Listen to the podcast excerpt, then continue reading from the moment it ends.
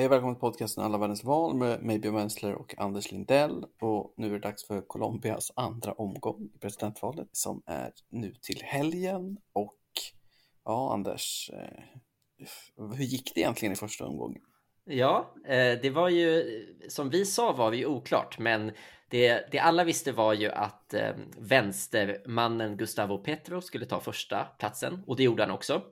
Och sen stod ju då mellan mitten högerkandidaten eh, Fico Guterres och vad ska man säga, mittenpopulisten, ingenjören Rodolfo Hernandez. Och eh, vi nosade väl lite på möjligheten att Hernandez skulle spurta förbi. Jag vill säga att Guterres. jag gjorde det. Ja, vi, du gjorde det. Du, eh, och du såg då igenom liksom, mätinstituten i Colombia som inte trodde det några dagar innan första omgången. Men så blev det i alla fall så att Guterres kom trea då, högerns kandidat på 24 procent och Hernandez kom före honom eh, på 28 procent. Och sen hade då Petro 40. Eh, ja, Petro precis på 40 tänkte säga, han var ganska klart där. Men man kan ju säga att det här är ju då två anti-etablissemangskandidater på något ja. sätt som har gått till andra gången. Och Gutierrez är ju då den kandidat som förlorar det här valet tydligt. Och han representerar ju egentligen den politiska falang som har styrt Colombia Eh, i typ 20 år, eller hur? Ja, precis. Och det som vi lite pratade om i, i förra avsnittet var ju att det högerpartiet, eh, Centro Democratico, som styr idag, de har liksom inte riktigt en kandidat, men deras väljare hade väl egentligen bara Guterres att, att välja på och att han, han var liksom framtagen inom den stora högeralliansen för att på något sätt vara högerns vänliga ansikte. Liksom. Så att han var, han var någon slags liksom moderat högerpolitiker med ett hyfsat stort socialt patos och så. Och var väl den man såg skulle kunna eh, spöa framförallt då Gustavo Petro som ju snarare är den här vänsterpolitiken som har, som har tagit liksom ett steg in i värmen om året i typ 30 år och långsamt liksom jobbat sig in eh, i den colombianska politiska etablissemanget. Man kan också säga att det här valet ligger lite i linje med två tidigare val i Latinamerika som vi har pratat om med Peru, där ju en ganska okänd anti-etablissemangsman vann. Ja, kommunisten Pedro Castillo tänker vi på. Exakt. Och i Chile där studentvänsterns anti-etablissemangskandidat på något sätt gick och vann. Ja, verkligen. Och, och, man kan också dra en parallell till, eh, med Rodolfo Hernandez kan man dra en parallell till en, eh, Naib Bukele också i eh, Honduras. Eh, nej, El Salvador. El Salvador, bitcoinkungen. Bitcoinkungen, Naib Bukele som har skuldsatt landet. Men eh, alltså just det här med att, att det också finns ett utrymme för en populist som inte är särskilt vänster eller högertung utan just är, lyckas hålla den raka mittenpopulistkursen. Men det kan vi komma in lite på sen. Men, men jag håller med, det finns verkligen en del mm. trender som går igen här. Man kan väl bara snabbt gå igenom då att eh, Rodolfo tycker jag att vi kallar han istället mhm. för Hernandez för det ligger bättre. Så Rodolfo, i, det var ju då en skräll, en väldigt stor skräll att han vann det här. Mm. Och, och, om man går så långt bak till att man tittar på de första undersökningarna som gjordes innan privar, primärvalen så låg mm. han som, så lågt som på 4% i några mätningar. Mm. Så från 4% till att han nu är favorit till att vinna. Det är ganska otrolig historia och även i början av mars när så låg han runt 10% Det är mm. också väldigt lågt. Och i sista mätningen som publicerades så var det 27% för Gutierrez och 21 för Rodolfo. Men det blev ju 28-24 och det betyder ju att man har ett, liksom ett nettofel på 10 procentenheter.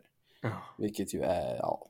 Så det är ett fiasko för opinionsundersökningsindustrin i Colombia. Men det, det är bara att bita ihop och komma igen nu. Om du hade övat upp din spanska lite så hade du haft en marknad alltså, att slå in på. Nej men det skulle jag aldrig göra. Det är svårt nog att jobba med i Sverige och göra det någon annanstans. Man, då man fan knäpp. Men jag bara fastslår att det var inte branschorganisationen. Eh, hade väl lite skitkul på festen efter. Men samtidigt det är inte så festig bransch kanske. Eh, så så är det i alla fall med den. Så det är en riktigt stor överraskning då måste man säga att det var ingen som såg det här, ah, det här namnet för ett år sedan. Liksom. Nej, nej. Utan det är en eh, megaskräll. Och eh, Rodolfo jämförs ju mycket med Trump och vi är sådär, för det är ju alla som inte passar in i en tydlig fåra nu för tiden. Men det finns en grej med valresultatet som jag vill bara ta upp Anders innan vi ja. går vidare in på kandidaterna. Det är ju att de har ju redovisat valresultaten för utlandsrösterna. Och ja. i Sverige då så vann ju då såklart eh, Petro jättetydligt. Ja. det, det förstår man ju om man har liksom någon koll på hur migrationsmönstret från Colombia har varit och så vidare. Eh, och han vann ju de flesta utlandsröster, men Rodolfo Hernandez vann i ett land.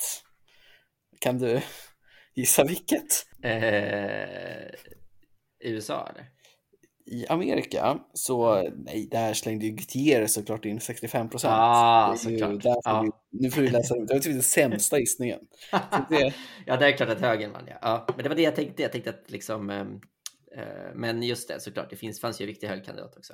Äh, men då vet jag inte, kan det vara Venezuela då? Det är också, det är också spännande. Ja, alltså Venezuela var stark i, 34 procent där. Mm. 44 eh, för Gutierrez och 14 för Petro där, vilket är ja. liksom lite intressant. För att Petro anklagas ju för att stå nära venezuelanska politiken. Ja, okay. Nej, men vi ska sluta larma nu, för att han, eh, Hernandez vann med en procents marginal i Förenade Arabemiraten. ja, det hade jag inte top of mind, så att säga. Tyvärr. Förlåt för att jag svikit dig. Ja, men så kan det gå. Men eh, det fanns ju någon slags grön kandidat som, som hette Fayadaro också, tror jag.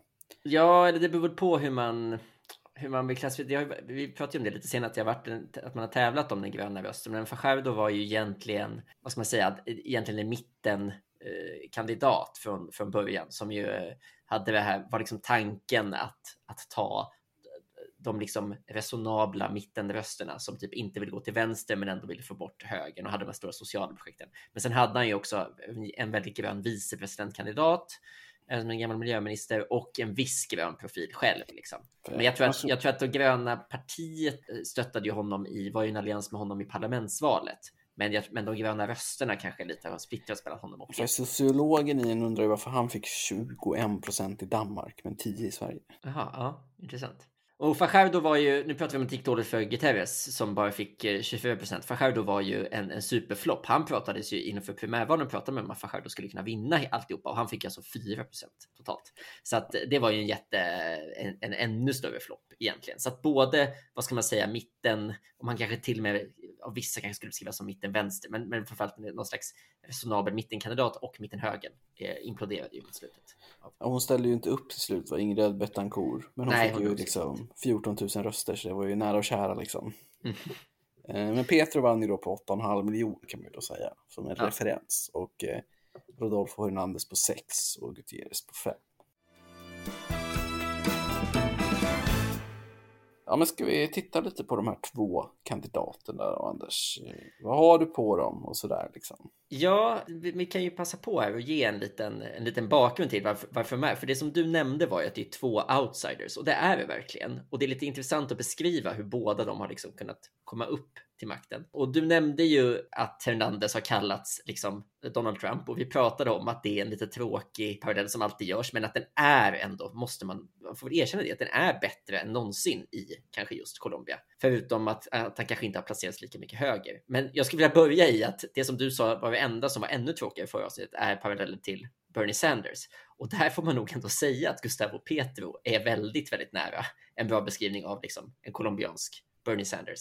Och med det menar jag liksom en person som har liksom stått still på vänsterkanten och liksom på något sätt lyckats flytta mitten mer och mer mot sig själv under en extremt lång period. Eh, så jag tänkte om vi börjar prata lite om, om Gustavo Petro, då. den här då, som kan bli Colombias första vänsterpresident någonsin. Han föddes då 1960 eh, i liksom i en, en, liten by i norra, norra Colombia och när hans familj, när han var liksom 17 flyttade in till stan, då kom han i kontakt med den här M19-rörelsen, eller den 19 april-rörelsen. Och det är det som gör att han har det här grilla bakgrunden. Ja, men han var ju bara en kid. Jo, men han var, han var inte bara en kid, för att där var han eh, ganska länge sedan.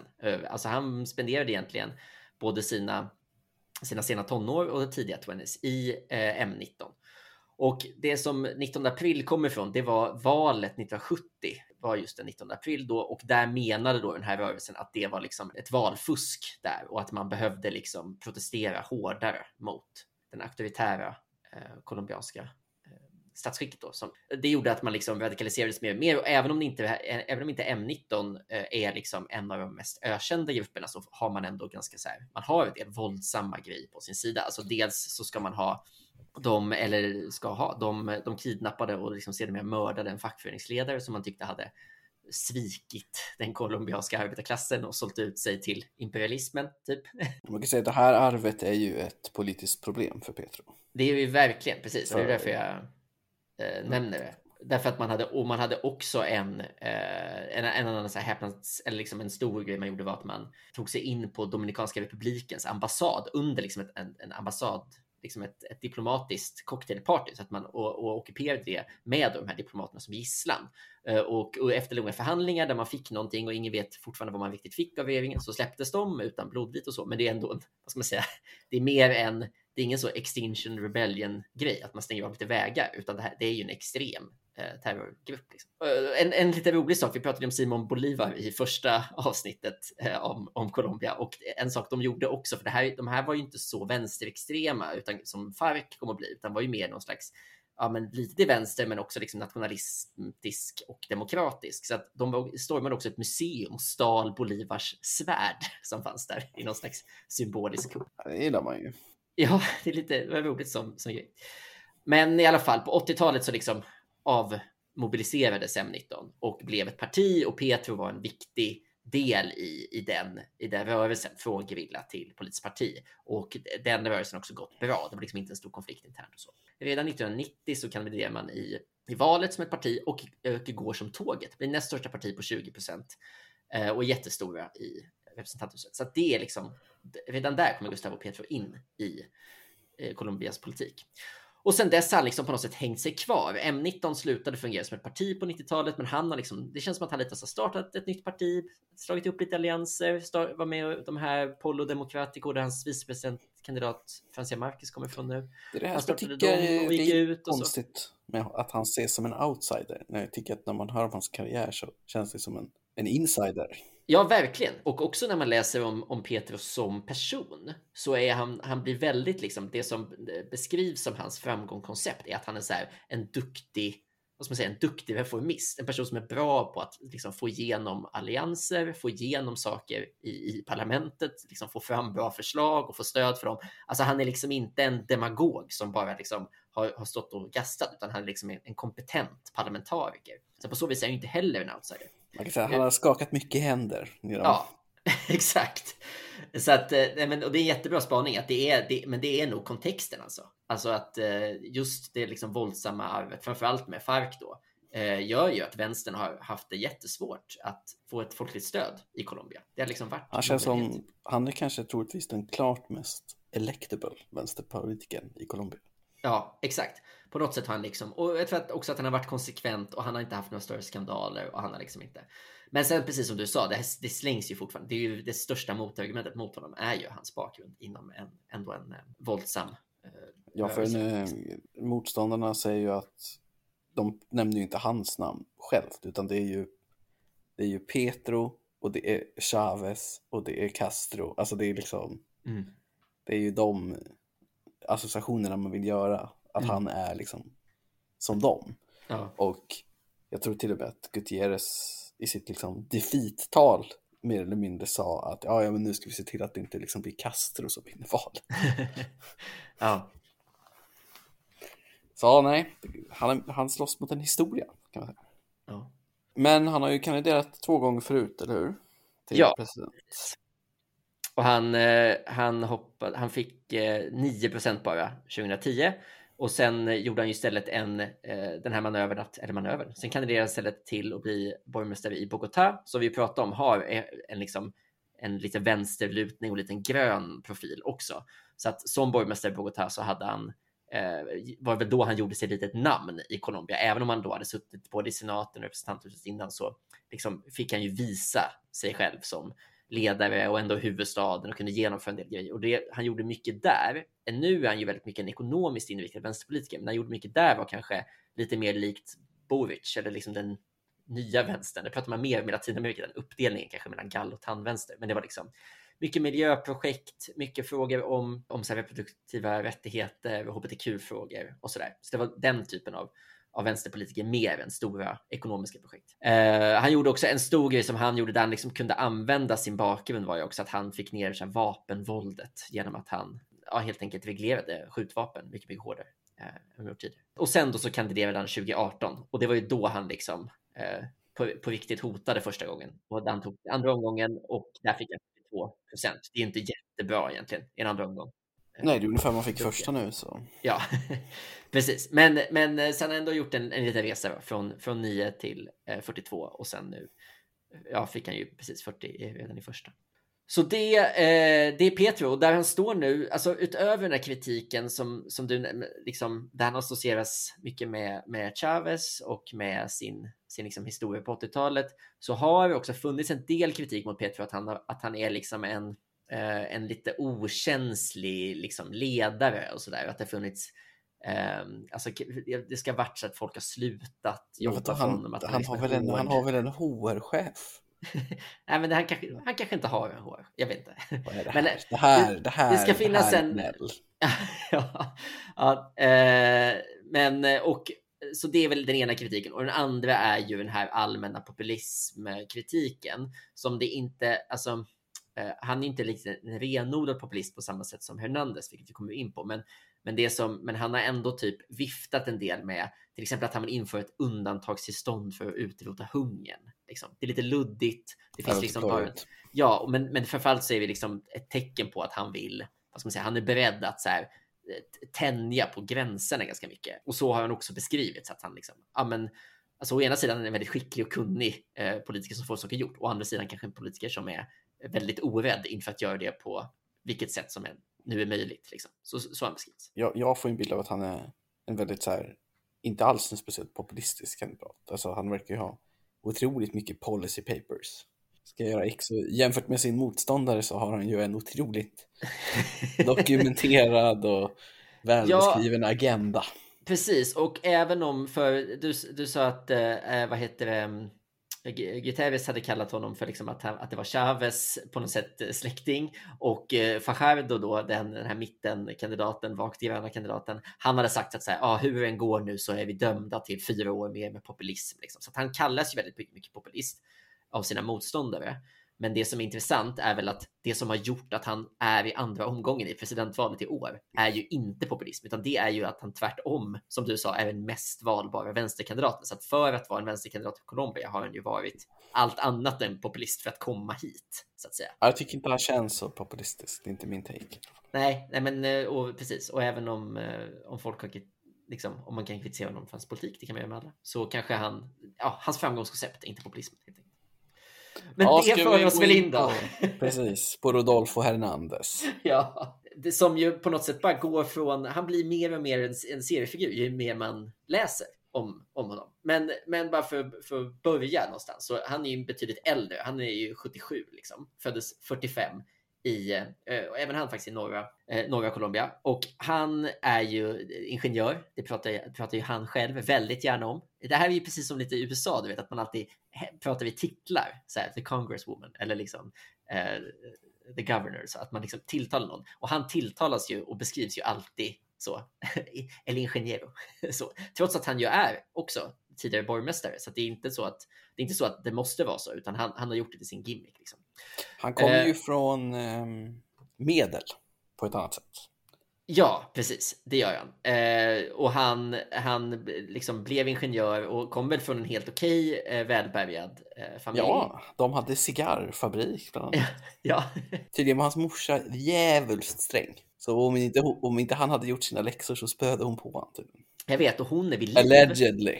Nej, men hon är också vid liv, alltså, alltså nästan hundra då, och eh, har varit en stor del av hans kampanj. Att han liksom har med sin morsa i sina TikTok-videos. Eh, och hon var, eh, de gjorde något porträtt på hon, henne, jag tror att det var El Paris som gjorde det, där hon liksom typ viftade med ett vapen. Alltså så liksom, det är lite, du vet, att det blir bara roligt när en 97-årig tant gör det. Och att hon också har sagt att hon vid ett bråk, och hon skämtade om att hon vid ett bråk med Rodolfos pappa då, pappa Hernandez, liksom försökte skjuta honom, men missade. För att hon tyckte att han var så lat. Så att han har använt så sin excentriska eh, eh, to, eh, liksom cigarrfabriksmamma som en del av sitt politiska varumärke även nu. Men det ingenjörande då, det var ju att han, eh, eh det, det har ju varit att han har byggt bostäder och han byggde liksom, vad ska man säga, billiga bostäder i Bucaramanga som är i närheten där han växte upp. Då. Eh, och det gjorde ju också att han fick någon slags vad ska man säga, privat fame. Eh, så att det var ju en väg in, in i politiken för honom, att han var den här ja, byggherren som byggde billiga bostäder. Ja, men det gjorde han ju rik och då får man ju problem på andra sätt i Colombia för hans farsa blev ju kidnappad av FARC, eller hur? Ja, Och då betalade han lösensumman. ja sen- på, på något sätt ja. ja. Ja, och men sen blev hans dotter kidnappad och då betalade han inte lösensumman. Nej. Och hon dog. Och han har fått frågan då om han ångrar det. Och då har han svarat både ja och nej. Jag menar, då har han satt något i stil med hade jag betalat så hade de ju kommit för min fru. Ja. Så att han liksom valde att inte lösa ut sin kidnappade dotter ja. av någon slags principsak. Det är Ja, ju det- jättekonstigt. Det är väldigt konstigt. Det är verkligen, eh, och det, men det är också intressant alltså att i det här, det säger så mycket om Colombia, att liksom i det här valet mellan två kandidater så är det en som har varit medlem i en väpnad gerillagrupp och en som har liksom fått två familjemedlemmar kidnappade av, av andra gerillagrupper. Så att Ja, Ja. nej, det, det den är, politiska historien eh, i landet går ju igen i sätt. det är extremt närvarande här. Men i alla fall, han, eh, nu är han ju som vi pratade om den här stora outsidern. Och jag använder det jättemycket. Men grejen är att Hernandez har också haft en politisk karriär innan. Han var liksom, eh, han, han, satt, han var medlem i Liberala partiet och satt i kommunfullmäktige i sin födelseort PD Cuesta på 90-talet också. Och sen har han även inom det Liberala partiet typ varit en, varit en viktig liksom som finansiär av kampanjerna och så. Eh, kampanjen jättemycket för eh, borgmästaren då i Bukaramanga innan han själv eh, blev missnöjd och kandiderade själv. Liksom. Men han- så att han har egentligen politiskt track record, men det är han ju inte så. Det är inte viktigt för honom att prata om, utan tvärtom vill han ju kanske prata om att han är bara ingenjörer som kommer in från sidan för att rycka upp korruptionen. Liksom. Han är en antipolitiker.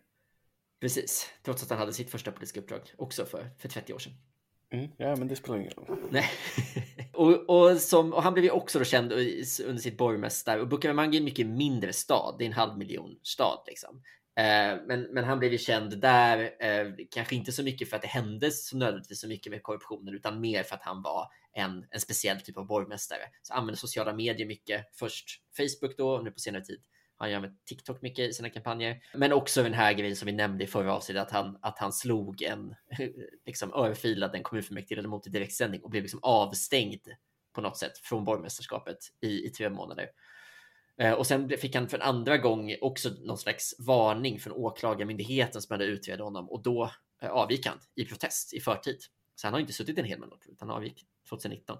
Men när han avgick hade han 84 procents förtroende av väljarna i Bukaramanga. Det är också, det är också någonting ändå. Ja, men han är ju... New York Times beskrev hans, hans politiska karriär som borgmästare som en antikorruptionskandidat som är anklagad för korruption, Ja. en austerity, alltså nedskärningspolitiksförespråkare vars budgetpolitik i den egna staden ledde till att de anställda hungerstrejkade och att han i valrörelsen när han blev vald gick runt i fattiga kvarter och lovade 20 000 bostäder som aldrig byggdes sen såklart. ja. Att han inte är, det är liksom för att vara en hedlig eh, anti-drain the swamp-kandidat så, ja, så är det, men det är ju, men grejen är ju att det är liksom, det är inte det det handlar om. Det är Nej. det man måste ta bort, se bort sig ifrån liksom. Men han är ju svårpolitiserad ideologiskt har du skrivit här. Ja, Mm.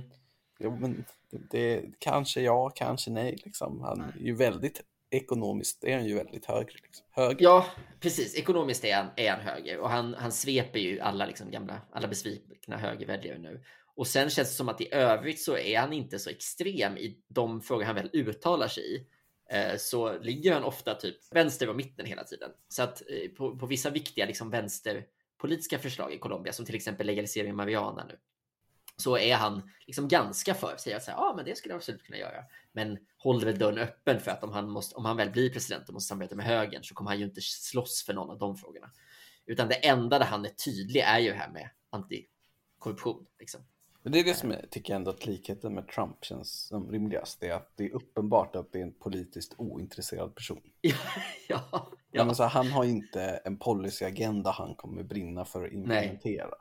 Nej. Den har massa program och förslag och massa förberedda lag. Alltså det, det är liksom, det är inte det som är grejen. Utan Nej. blir han president, han kommer inte göra någonting som är liksom hans eget agerande.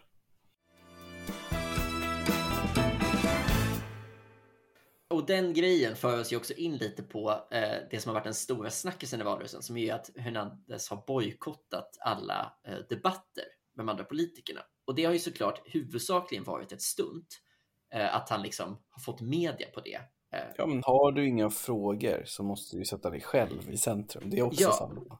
Precis, men det är också så att eh, jag lyssnade på ASCOA som jag alltid gör, som är så den här bra podden om latinamerikansk politik. Och de pratar också om att det här kan mycket väl vara så att hans kampanj, att det inte bara är han, utan att det finns en, en genomgående tanke i kampanjen att han ska inte debattera. Dels för att de inte har så tydliga policyförslag, men också för att de vet aldrig vad han kommer säga. Han är aldrig förberedd när han, när han pratar. Så att, att gå upp i en debatt mot en då erkänt skicklig och liksom trygg debattör, det kan innebära att, att, att de har väldigt, väldigt lite kontroll på vad presidentkandidaten egentligen säger. Så att Hernandez har ju konsekvent vägrat debattera och det lyckades ju väldigt bra i första omgången då eftersom han kom till andra. Men det här har blivit en så stor grej att liksom högsta domstolen i Colombia nu har tagit ett beslut där de tvingar alla kandidater att debattera. Och det här beslutet togs igår. Så att, eh, och debatten måste hållas inom 48 timmar. Och eh, vi spelar in det här torsdag kväll. Så att förmodligen senare ikväll, alltså kväll colombiansk tid, eller imorgon fredag, man vet fortfarande inte, så kommer det liksom av ett domstolsutlåtande att tvingas hållas en debatt mellan Gustavo Petro och Rodolfo Hernandez. Det är ändå... Det är så himla konstigt. Ja, det, det är så mycket som är konstigt i det. Och det Hernandez gjorde då var att han typ ställde massa frågor på det här beslutet för att liksom fördröja det. Och domstolen har hanterat det jättesnabbt för att det ändå ska hinna eh, hållas eh, den här debatten. Eh, och då gjorde Hernandez en ny grej, att han ställde en massa helt sjuka krav på debatten. Att han skulle få inflytande över vilka journalister som var med, vilka ämnen som var med och att den symbolen skulle hållas då i Bukaramanga, hans hemstad. Och alla väntade sig väl att Petro skulle komma med något botbud eller vägra eller säga så här, men skärp dig nu. Men det gjorde inte Gustavo Petro, utan han, han bara var så, absolut, jag går med på alla krav, bara vi kör. Bara vi kör en debatt så får vi göra exakt som du vill. det tycker jag också är, det är också lite kul att han bara, jag vet inte, så trygg i det. Det kan ju vara, alltså det kan ju fälla honom, men, det, men han kanske känner att han måste skaka till det här för att ha en chans eh, egentligen. Så att Petro kommer alltså, 100%. om, eh, om några timmar kommer han gå med på en debatt på, på liksom, där motståndaren har fått välja plats, journalist och ämnen för debatten. För att en gång få debattera i presidentvalet. Ja, det har jag faktiskt aldrig hört någon som har ställt upp på tidigare, det måste man säga. Nej. Och det här kanske för oss in lite på varför han gör det. För siffrorna är ju, eh, talar ju inte till Petros fördel Ja, riktigt nu. Trots att Petro vann stort i första omgången så ser det ju inte bra ut och det är ju helt enkelt för att ja, det, är, det är ju ändå en stor grupp som inte är vänster. Mm. Så i de, ja vad ska man säga, fyra av de fem senaste mätningarna så leder ju då Hernandez. Men det är ganska jämnt ändå, alltså det känns inte avgjort. Utan Nej. samtidigt så vet man inte vad mätningarna säger nu eftersom de var ganska fel i första. Men det är liksom, De underskattade ju honom i, i första, alltså Hernandez så ja men mycket det i behöver första. inte betyda att de gör det nu. Så, är, så enkelt är det ju oftast inte. Nej, okej. Utan jag skulle säga att enligt min take på mätningen så ser det ganska jämnt ut. Mm. Eh, och jag eh, kommer ju göra en prediction nu som sticker ut lite. För att jag tror ju att eh, Gustavo Petro kommer ta det här. Det gör det? Ja. Jajamän. Varför, var, varför tror du det? För att, eh, apropå det, du sa att många är inte vänster. Många är ju så inte vänster att de kommer rösta på allt. Och det är ju de som röstade på Fico Guterres. De har ju liksom, tillsammans med dem har ju Hernandez av 28 plus 23 procent. Det är ju fem. Ja, ja, jag tror att det blir så här att de här som stöder vänstern är mobiliserade och går och röstar på sin kandidat, en kandidat som de gillar, som de röstade på i otrolig mängd i det här primärvalet. Det är hög mobiliseringsgrad där liksom. Mm. Och Rodolfo Hernandez är ju en, inte det, utan då ska man gå och rösta emot någon annan.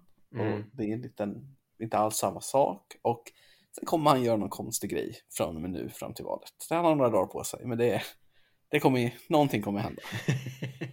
ja. Eh, och som sagt, det finns den här debatten som jag, den, alltså den här kommer man vara nyfiken på att nosa upp ändå. Eh, men jag tycker, jag skulle, eh, jag, jag tror nog snarare att, Artur Hernandez tar det här, mer bara på matten alltså. För att han måste liksom, de tänkbara väljarna från de som är kvar, eh, som skulle kunna gå till Pedro, det är de från Fajardo då, de här mittenväljarna, och det är bara 4 procentenheter liksom. Så att, ja. Men, ehm, eh, men visst, mycket kan hända. Och eh, apropå det du sa med mobilisering, så det kan man ju också nämna att de hade, alltså det var 55 procent som röstade i första valomgången och det är ju högst någonsin i en första omgång i Colombia. Så mycket tyder ju på att det här har varit ett väldigt mobiliserande val. Det har inte blivit det här utfallet med vad ska man säga, de två väldigt förändringsbenägna kandidaterna. Det har inte varit ett resultat av liksom en misstro på politiken, utan det är ju snarare ett resultat av att väldigt, väldigt många har, har mobiliserats. Liksom.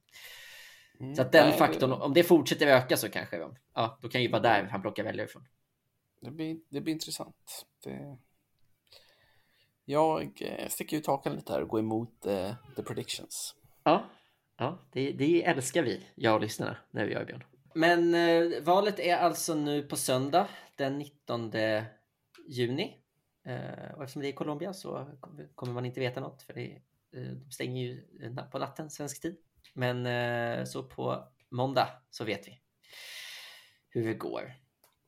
Och eh, vi är tillbaka nästa vecka med eh, valet som du har sett fram mest emot i, i hela juni, Björn.